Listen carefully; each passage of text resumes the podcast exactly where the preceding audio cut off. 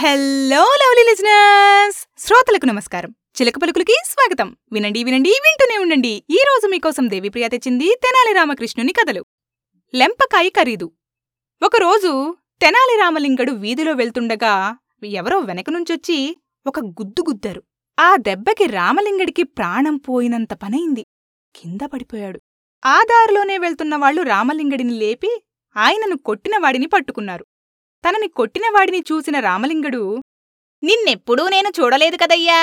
నన్నెందుకయ్యా కొట్టావు? అని అడిగాడు. అక్కడున్న అందరూ కూడా కొట్టినవాడిని నిలదీశారు. వెంటనే అతడు కంగారు పడుతూ అయ్యా తమరనుకోలేదండి. నా సావాసగాడు వెనక నుంచి చూస్తే మీలాగే ఉంటాడు. వాడనుకుని తమాషాగా కొట్టానంతే అని చెప్పాడు. సావాసగాడైతే మాత్రం తమాషాకి అంత దెబ్బ కొడతావా?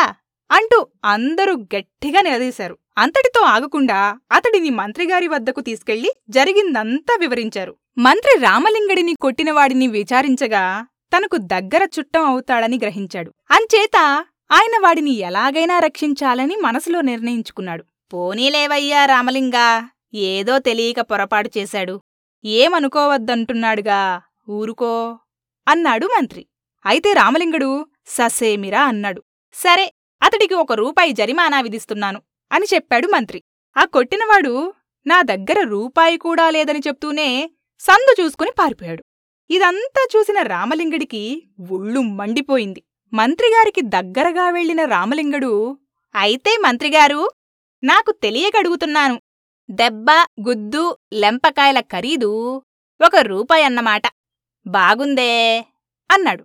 అంతేగా మరీ అన్నాడు మంత్రి. ఓహో అలాగా? అని నవ్వుతూ అన్నాడు రామలింగుడు. వెంటనే మంత్రిగారికి లాగి ఒక లెంపకాయ కొట్టాడు రామలింగుడు. మంత్రి కుయ్యో మొర్రో అంటూ ఎందుకయ్యా రామలింగా నన్ను కొట్టావు? అని అడిగాడు. మంత్రిగారు నాకవతల బోలెడంత పనుంది. నేను పోవాలి.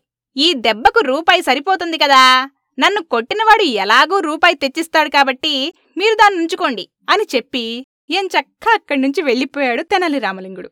చూశారా పిల్లలు? జరిగిన తప్పుకు శిక్ష విధించాల్సిన మంత్రి నిందితుడు తనవాడు కావడంతో విడిచిపెట్టాలని ప్రయత్నించాడు.